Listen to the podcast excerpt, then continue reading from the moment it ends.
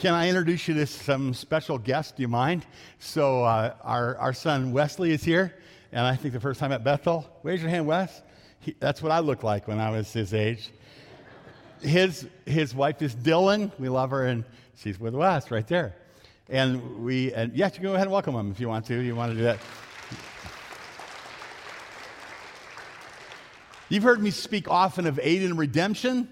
He's with us today. Our grandson, Aid and Redemption, brought his dad Jesse Long and his wife, our daughter, Holly Long. So we want to welcome them too. So,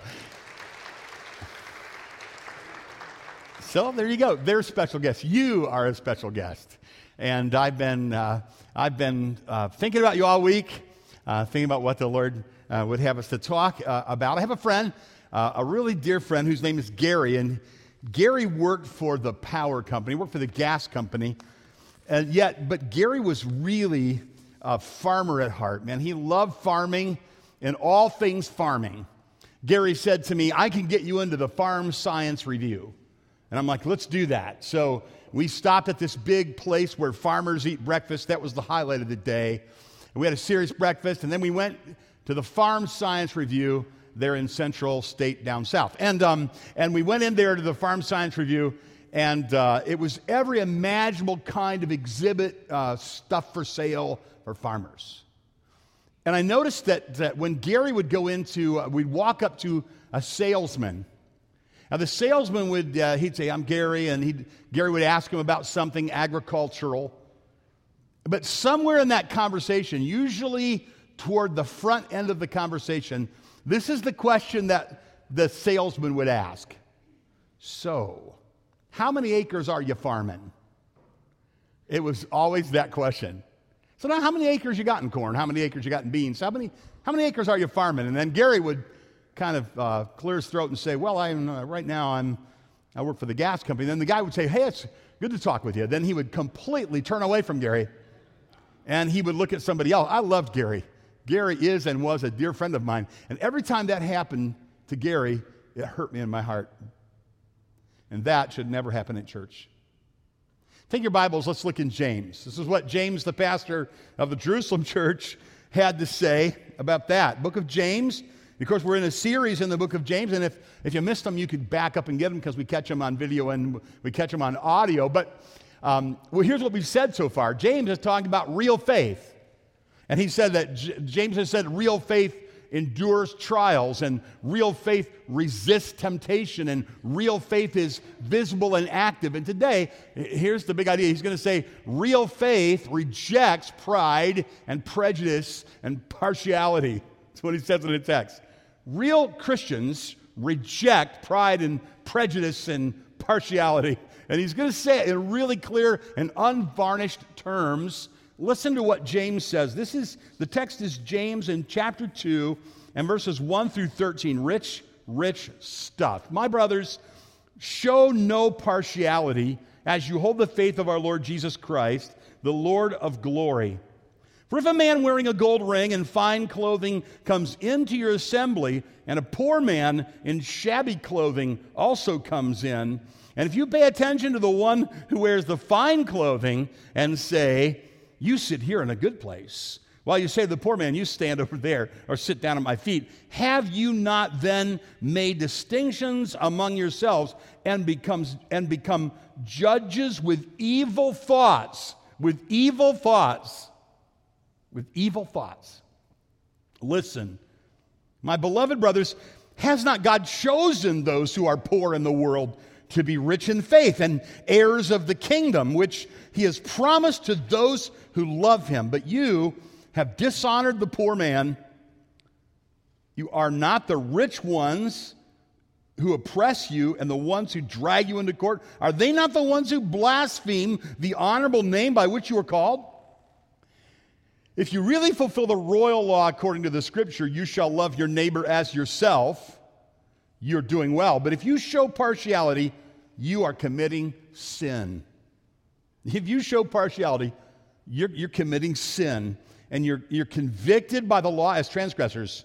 Whoever keeps the whole law but fails in one point has become accountable for all of it. For he who said, Do not commit adultery, also said, Do not murder. If you do not commit adultery, but you do murder, you become a transgressor of the law. So speak and so act, so speak and so act as those who are to be judged under the law of liberty.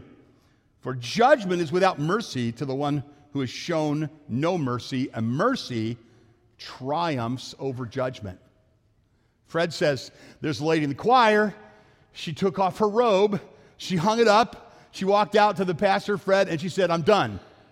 I'm done. That's my last time I'm going to sing an anthem in this church. And he said, Well, what is it? What, what happened? She said, They talk about love, but they don't love me. And I'm done. That was my last song. And Fred says to her, No, no, no. He says, That's not true. They do love you. We love you. He said, I, I travel around. I meet Christians all over the world. They're loving people. She says, Okay, give me a name then. Give me a name. Somebody who really, who really cares about me, who really loves me. She says, Give me a name. Fred says, So, can I give her your name? Oh, but don't answer too fast. Could you, could you say, I, no, no, no, my love is genuine for people. No, no, I, I really love people. I really, I really do. Rich people, poor people, smart people, not smart people, men and women, all different colors. No, I, no, I love, I really, my love is sincere. Is it? And that's a good question. That's the question that James wants us to ask. So you say you're a follower of Jesus. Really? Really? Jesus who loved broken, unlovely people, other people didn't even notice. Are you the follower of that Jesus? Is that love in your heart? Do you to jump over into Peter, do you love the brethren with a pure heart fervently? Is that true about you? That's a good question, right? So James, Pastor James says real faith, real Christians have real love. And they, and they show that love without pride or or prejudice or partiality. And he says, that's, he says, you're going to say in the text, that's evil. That's evil. He says in the text, you're, you, you, you're joining people with people who blaspheme God when you're prejudiced. Is there anybody in the house that could say, I have never uttered a, a prejudicial word? Is there anybody in the house that can say, I've always acted in sincere love toward people who are different than me? Is there anybody that doesn't need a little talk here about this? I think we do. God thinks we do. So, uh, I've been to pastors' meetings often. You would think at the Farm Science Review you might have people that are asking how many acres you farm, but at the pastors' meeting you wouldn't have people asking how many people you pastor, right?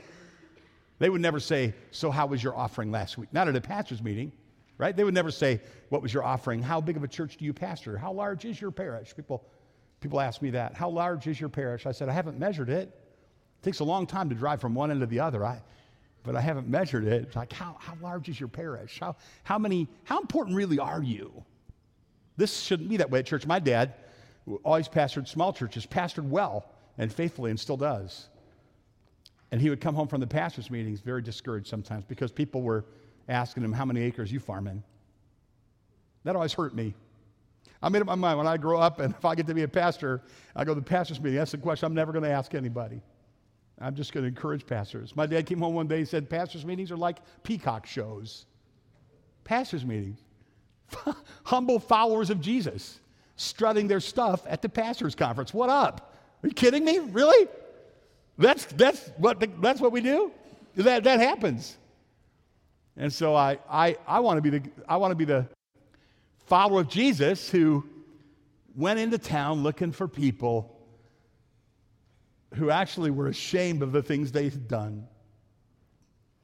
I want to be a follower of Jesus, the one who came into town looking for people who were like a little off, a little broken, a little weird, a little rough around the edges, you know, like us, right? Like us.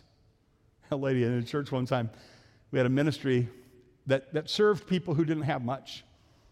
And I was, I was walking through and getting a little bit of a tour, and she says, without realizing what she was saying, What I do is I just treat these people as if they were just like me. You ever do that? I'm going to treat, I'm just going to treat these lesser beings like as if they were as wonderful as I am. Like you might have missed something in Sunday school. You ain't wonderful. You're a sinner. You're broken. You're messed up. Yes, you are. No exceptions. Theological term total depravity.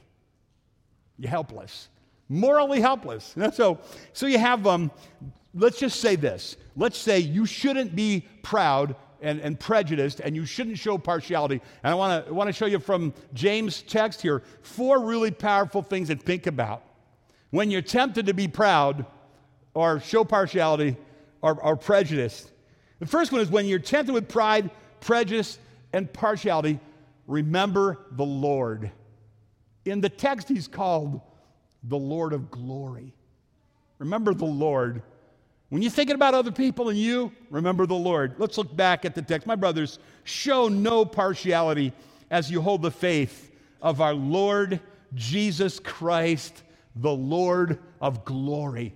One day, the gates of heaven are going to swing open, right? And the Lord of glory, the glorious Lord, Jesus Christ, our King and Savior, is going to sweep through the gates. And then we're going to see greatness Keep that in mind when you think about how you're going to treat his kids. Keep that in mind when you decide how you're going to treat his creatures. Everybody on earth is one of his kids or one of his creatures, right? One of his children by faith or one of those who he has created and made, and they should have dignity. The Lord of glory. We keep the Lord of glory in mind. Man, C.S. Lewis said something powerful on this. Can I read it to you? It's from an essay called The Weight of Glory. Actually, a sermon he preached once called The Weight of Glory. It's a, it's a bit of an extended quote, but worthwhile. So stay with me on this. It may be possible, he said, he's, Lewis is saying, in this quote, C.S. Lewis is going to say, this is how we should look at people. Let me just say this before I read the quote. So I'm going to camp this week. Pray for me. Well, yeah, I'm going up to Camp Barakel. I'll love to go there. I'm going to preach to kids, so pray for me, will you? And for the kids, they so need the Lord and they so need encouragement. I appreciate if you pray for me. And when, the camp that I go to, one of them that I love a, a bunch, has the, the, the, where you go. And, and by the way, God goes to all Bible preaching camps and he meets kids there. But anyway, the one I'm going to this week has fires in, in the front of the chapel, one on one side, one on the other. In a cool Michigan night, even in the summertime, sometimes they'll start those fires up. And I will be standing between the fires every night this week, lifting up Jesus to kids. I'm writing a book. Did I tell you this?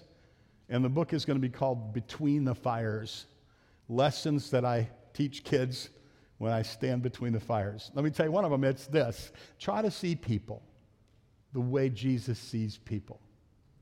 That's a revolutionary idea. Try to look at people. Just say, how does Jesus look at this person? Now, C.S. Lewis is going to help us he's going to, in a beautiful way, describe the way Jesus sees people.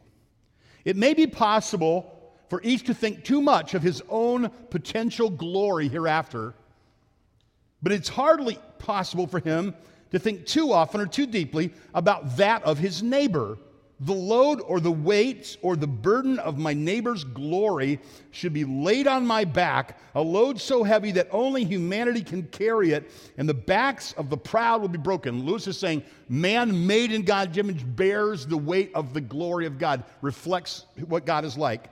And so we should treat people carefully, right? He says it is a serious thing to live in a society of possible gods and goddesses to remember that the dullest and the most uninteresting person you talk to may one day be a creature which if you saw it now you would be strongly tempted to worship or else a horror and a corruption such as you now meet if at all only in a nightmare all day long, we are in some degree helping each other to one or the other of these destinations. It is in the light of these overwhelming possibilities, it is with the awe and circumspection or care proper to them that we should conduct all of our dealings with one another, all friendships, all loves, all play, all politics. There are no ordinary people, he said. There are no ordinary people. You have never talked to a mere mortal. Nations and cultures and arts and civilization, these are mortal. Their life is to ours the life of a gnat, but it is immortals whom we joke with, work with, marry, snub, and exploit. Immortal horrors or everlasting splendors. This does not mean that we are um, perpetually solemn. We must play. But our merriment must be of the kind, and it is in fact the merriest kind, which exists between people who have from the outset taken each other seriously. No flippancy, no spite of, of, of which we love the sinner, um, no superiority, sorry, no presumption. Our charity must be real and costly love with deep feeling for the sins in spite of which we love the sinner. And he concludes by saying, Your neighbor might be the holiest object ever presented to your senses. Get that? Like people are, I think they've said around here for years, right? People are matter to God. People are important to God, so they're important to us. That's what he was saying in a, in a flowery and poetic way. People matter to God. He made them. And some of them he will redeem, and all of them bear his glory no matter what they're like, what kind of food they eat. So if you're a follower of Jesus, who, by the way, was not a white man, it might be a good idea for you to have a high regard for all people that's sincere, that you talk the same privately about people as you do publicly about people, or, or just stop calling yourself a Christian because you're a, you're a bad testimony if that's what you do. We do have some, we do have some house to clean on this, right? And so the first thing to think about here you, as you look there in the text is when I'm tempted to pride or prejudice or partiality, just think about the Lord who loves and who made, made all people. Notice this too, it's just, just interesting in verse 3. It, you could easily read over this and miss it. it he says, um, you know, he's telling the story about the guy that comes in dressed fancy and the guy that comes in dressed shabby and you're, you're treating one, you know, real carefully and you're disregarding the other one. And then he says in verse 3, in a little tiny, powerful understatement, if you pay attention to the one who wears the fine clothing, stop right there. If you pay attention, isn't that interesting? If you pay attention to the one who wears fine clothing, I have a theory. Everyone has attention deficit disorder. Eddie, am I right? Am I right? Thank you. Can I get a witness? I, am like, can I get some attention here? I, I like to have some attention. Not, not, not everybody likes public attention. That's embarrassment. But everybody likes attention. It's like you're a person. You matter. I stop, I look at you, I listen to you, I talk to you, I care about you, I pray for you, I know your name, I know your kids, I know your story. You're important to me. If you pay attention, it's, it's, a, it's, a, it's a powerful understatement in verse 3 there. Just pay attention to people. Christian people pay attention to everybody else, to other people. Even if they can't milk something out of them, they pay attention to people, even if they're not like the beautiful people, even if they're not like the popular people, even if they're not like the money people, even if I can't get something out of you. If I'm a Jesus follower, I give you attention. Church is the place where you ever go to church and go, I don't know why I'm going today. The guy goes on and on, and I can watch him on the video anyway. Why would I do that? I can pick up coffee somewhere else. People are here who need your attention. That's why. You don't just come to church for you. you that's, that would be selfish. That would not be Christian. Why do you come to church? Because people are there who need your attention. You pay attention to a mom who's struggling to raise those little kids alone. You pay attention to that little boy who only sees his daddy every once in a while. You pay attention to that young man whose dad just doesn't have it together and he mistreats him all the time. You pay attention to that boy. You pay attention to a person who looks like they have it all together, but nobody has it all together. There isn't anybody you know that has it all together. That's why one of the reasons we come into an assembly is to pay attention to everybody. Little children and the aged, men and women. If you pay attention to the one who wears fine clothing, you should say, Sit here, you know, you stand over there, you're poor, stand over there, sit on my feet. Then you are judges with evil thoughts. Some of the scholars of the Bible will say, some think this is just a, just a, a kind of a generic reference to how you behave. Don't be a judge with evil thoughts. Some people, though, think that maybe this is a reference to a church, to adjudication in a church dispute. And how awful is it when instead of just listening to the two parties that are struggling, you give more weight to the person who has more money? You know what that's called in the Bible? Evil. Evil. Since I can get something out of this one, I'm going to treat them better. Do you have a little of that in you? Come on. Yeah, you, you do, don't you? you? Your pastor does. I got to be careful about that. I want to make sure that everybody gets treated with special care. Okay, that's just one, the Lord. So when you're tempted to pride or prejudice or partiality, then think about the Lord and by the way, just a, a little quick thing here. We're talking about what you wear to church. Isn't it interesting? You guys do really well on this. I, the first time I came here, I wore a jacket, and the chairman of the elders talked to me. He says to me, You don't have to wear a jacket. I'm like, Thank you, Lord. So, the chairman of the elders said that. that. It doesn't get any higher than that. That's like, that's high cotton right there. Chairman of the elders, so you don't have to wear. Anyway, so, uh, well, that's great. It's interesting, the Bible says very little about what you wear in church. But when it does talk about what you wear in church, it says be modest. Which, you know, when I grew up, I took that to mean, you know, don't wear your bikini to church, right? That kind of thing. You don't ever want to see. Yeah. Anyway, but yeah, that's but that's not really modest is talking especially about pretentious, costly, make other people feel like, oh, I can't be among them because they're all that. Oh, you read your Bible, read your New Testament. And when the Bible does talk about what you wear in church, of course you should dress, you know, you should cover up your nakedness and you shouldn't wear things that distract people morally. Of course, the scriptures teach you that. But when the New Testament talks about what you wear in church, the New Testament often talks about modest apparel, meaning you're not showing off your finery, because how unchristlike a thing would it be to make somebody feel like they can't come and they can't kneel at the cross with you because they don't have some kind of fancy outfit or they don't know the secret handshake or the code ring or, or whatever it is they got to do, cover their tattoos or, or whatever they feel like they got to do to be among, you know, the nice people that probably never did anything wrong. That's craziness. That's not Christian, right? That's not the Jesus followers. And so, so here you have uh, a, a, gal in our church, not this church, another church I pastored, and she was a young woman that was going to sing that day. And so she put her makeup on like you do. She put her pretty dress on like you do. Her mom was visiting her that week. And so she says, Come on, mom, I'm singing today. And mom says, Oh, no, I can't go to church. Look at me. All I have is this t shirt and these jeans. And the young woman, who's very spiritually tenderhearted, just turned on her heel and walked away from her mother. And she walked back into the bathroom and she took her makeup off. And she took her dress off. And she put on a pair of jeans. And she put on a big t shirt.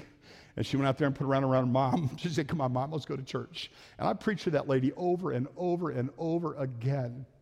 Now, I want to tell you something. When you see that lady walking into church, you might look at her and go, She doesn't have any respect for God. And you would be wrong because she had high respect for God. She had respect for one of God's created ones, and that's why she did what she did. So sometimes you can tell people have respect for God because they dress up for church.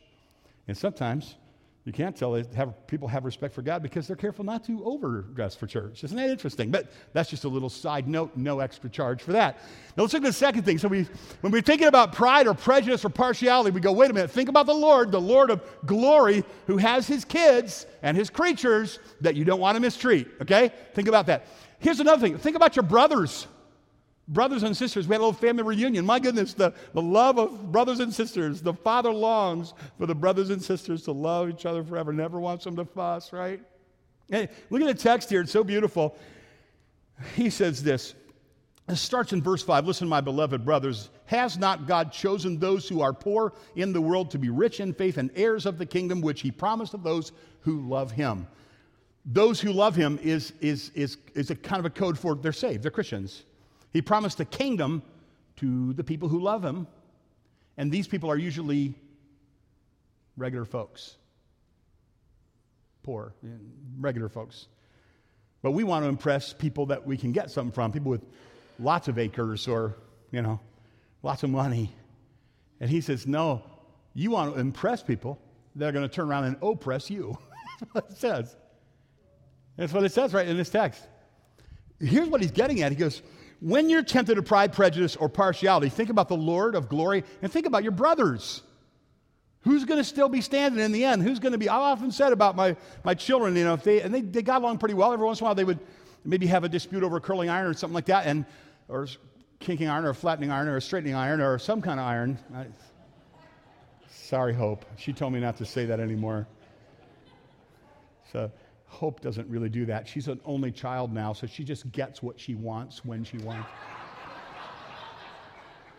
anyway, so, so what was I saying? So, so when the, you know, the kids are like maybe having a, a bit of a dispute, and you're like, here's what you say if you're a dad. You're like, you know what? They're not always going to be sleeping in the next room. You know that, right? Because someday they're going to live like in Oregon or something. And then you're going to live like in Wisconsin. And you're going to just wish you could spend a little bit of time together. I think our Heavenly Father looks down on the church sometimes and goes, Would you please get along? Don't you know they're hurting? Don't you know someday you'll long for them? They're your brother. They're your people. Those are your people right there. That's what he says. It's good to remember that. So when I'm tempted to make a funny joke about pride or prejudice or partiality or mistreat somebody or use somebody, I remember that I answer to the Lord of glory. And I remember that I have my brothers and sisters, and they're my people. Such as they are, they're, they're my people. We always like to say, they're idiots, but this is their village. So, I know that's not nuts, is it? So you remember you, you, the Lord, and you remember your brothers. Here's another one. Remember your Bibles. remember your Bibles. This is my little code word for the law of God. Remember your Bible. Remember the Lord. Remember your brothers. Remember your Bible. What's the Bible? This is what James is going to appeal to the law. This is from Leviticus, the Old Testament law carried over and reaffirmed here. Um, he, he, he's, he, by the way, has called Jesus the Lord of glory. And then he also says, this, Those who are oppressed are going to blaspheme the honorable name by which you were called. He gets, keeps bringing up Jesus, G, James, the half brother of Jesus, who came after the resurrection to believe in Jesus, who didn't originally believe in Jesus, we believe, after the resurrection, came to believe in Jesus. He keeps saying, He's the Lord of glory. His name is an honorable name that you don't blaspheme. He keeps appealing to the cross and, his, and Christ. And then, he, and then he says, if you really fulfill the royal law, according to the scripture, say, What's the royal law? You're supposed to say that. Say, What's the royal law? Well, it's right here. It says, You shall love your neighbor as yourself. What's the royal law? You shall love your neighbor as yourself. Let's say, What's the royal law? Love your neighbor as yourself. That's the royal law. That's the king. That's the law of the king. Love your neighbor as yourself. How did you do this week? Yeah, that's a hard one, isn't it? You might need a miraculous work of the Holy Spirit in you. And it says, You're doing well. But if you show partiality, you are committing sin. Straight terms. You say, Well, you know, partiality, adultery, that's a big deal. yeah, murder, that's a big deal. Uh, partiality, that's not a big deal. James saying, No, it's a big deal. This is what James is saying. If you believe that murder is a big deal, is murder, raise your hand if you think murder is a big deal. Good, I feel safer now adultery is, is a major meltdown. It's bad, right? James is saying you got to understand if you, if you break the law in adultery, you break the law in murder, you break the law. If you, if you partiality, you're breaking God's law just as broken as it would be if you committed adultery or if you commit a murder. And James is just echoing the Sermon on the Mount here. You've heard, it's been said by them of old time, you should not commit murder. I tell you, don't call people names. Don't, don't speak disregard. If you can remember that you've disregarded somebody and you've called them fool or blockhead, leave your gift at the altar and go make it right with that person that you mistreated verbally. I don't want you to worship me until you go make it right with my little girl that you hurt, my little boy that you hurt. You go take care of that first, and then you come and worship me. This is serious stuff. This is the law of God, the royal law. And, la- and later on, it says in the same text, and it says, and James says it earlier, he also calls the Bible the perfect law of liberty, meaning when you, when you obey it, it makes you free. Which means if we have this pride and prejudice and partiality towards other people and we treat people differently and we're not open to broken people and we don't think we're broken people, what does it mean? It means that we have broken the law of God, that we're guilty, that we've done evil, that we've committed sin, And, that, and, and that's serious stuff. And it's not going to be good uh, for us. There's a, there's a final thing, um, and that is so you remember your Lord, you remember your brothers, you remember your Bible, and you remember that one day you needed mercy, right? One day you, you, needed mercy. One day you needed mercy and you, you got it. One day you needed mercy and you got it. One day you said, Oh God, I'm sorry. I deserve to go to hell. I'm, I'm corrupt through and through. I, I realize I can't earn my way to you. Is there a way for me? God says, Well, yes, I sent my son Jesus, who never sinned, to, to take your penalty on the cross. No, yes, mercy. I'll take it. You took it. And that's why you're here. That's why you're a Christian if you're a Christian, because you didn't, you got mercy you didn't deserve, you, and mercy triumphed over judgment. Say hallelujah, even if you're not Pentecostal. Say hallelujah. Mercy triumphed. Oh, it's kind of fun, isn't it? Maybe they got something going there. Mercy triumphs over judgment. Mercy's stronger than judgment. And if you don't give mercy, you know, you, then you all you get is judgment. That's what it says in verse 13. Look at it in the text. For judgment is without to one who doesn't get this. Judgment with no mercy. For this is repeated. Jesus teaches this over and over again. If you don't give mercy, you don't have mercy. People that are not merciful did not really get it. We cannot say, I am a follower of Jesus, but there's somebody in this world that I will not extend mercy to. Can't say that. You can't, you can't go around saying you're a Christian, but you don't do the basic Christian stuff. Jesus dying on the cross forgives the people who did the worst thing imaginable in the world. And so you should remember mercy. You receive mercy. And, and let me just say this, and, and that is please remember this. There are people, this is the main thing I think the Lord put on my heart to, to share with you before we go home and, and eat, and that is um, this Bethel. You are, I love you. I love you. I love this church. God only knows how thankful I am to be here at this nice church with these good people who love the Lord. I'm just so grateful. I thank God every day. I would never say anything to hurt you. It's too good to keep to ourselves. That's what I'm saying. It's just too good to keep to ourselves. This love that we have, that we should go find other people in this broken town, shouldn't we? And we should love them. We should show them mercy. They need mercy. They're all over the place, and their lives are broken, and their marriages are broken, and their kids are hurting, and they live in a broken and fallen world, and they don't even get the storyline. All we have to do is love them and tell them the story. Holy Spirit of God does the rest. We just find people and we love them and pray for them. We pray for them and we love them and we get them to somebody who's good at telling the story. Or we tell the story. Or we show them the story on a film. Or we write it on a, on a, a tract. Or we put it on a napkin. We get the story to people. And when they get the story, it changes everything, their whole life and their eternity. There are people that live all around this place who need God's mercy then all we have to do is tell them the story. And some of them, God will enlighten them and God will enliven their hearts, and they will be miraculously and powerfully converted and delivered from their sin. And we'll baptize these people as followers of Jesus. They will join, and then we will like not have lived in vain. No matter what you do for a living, you get involved in some of that, you get a taste for that, you'll never get over that. There are people all around us who need mercy. I have a friend, and he's a pastor, and he's not really all that good. I hope he never sees this. He, it's like he would say it himself. He goes, I'm not an intellectual, I'm not an orator, I'm not a scholar. He would say that himself. He came to my office, and because my books were lined up neat, he thought I was smart. so he wasn't very smart. You know, my books were lined up neat. That just means I lined up my books neatly.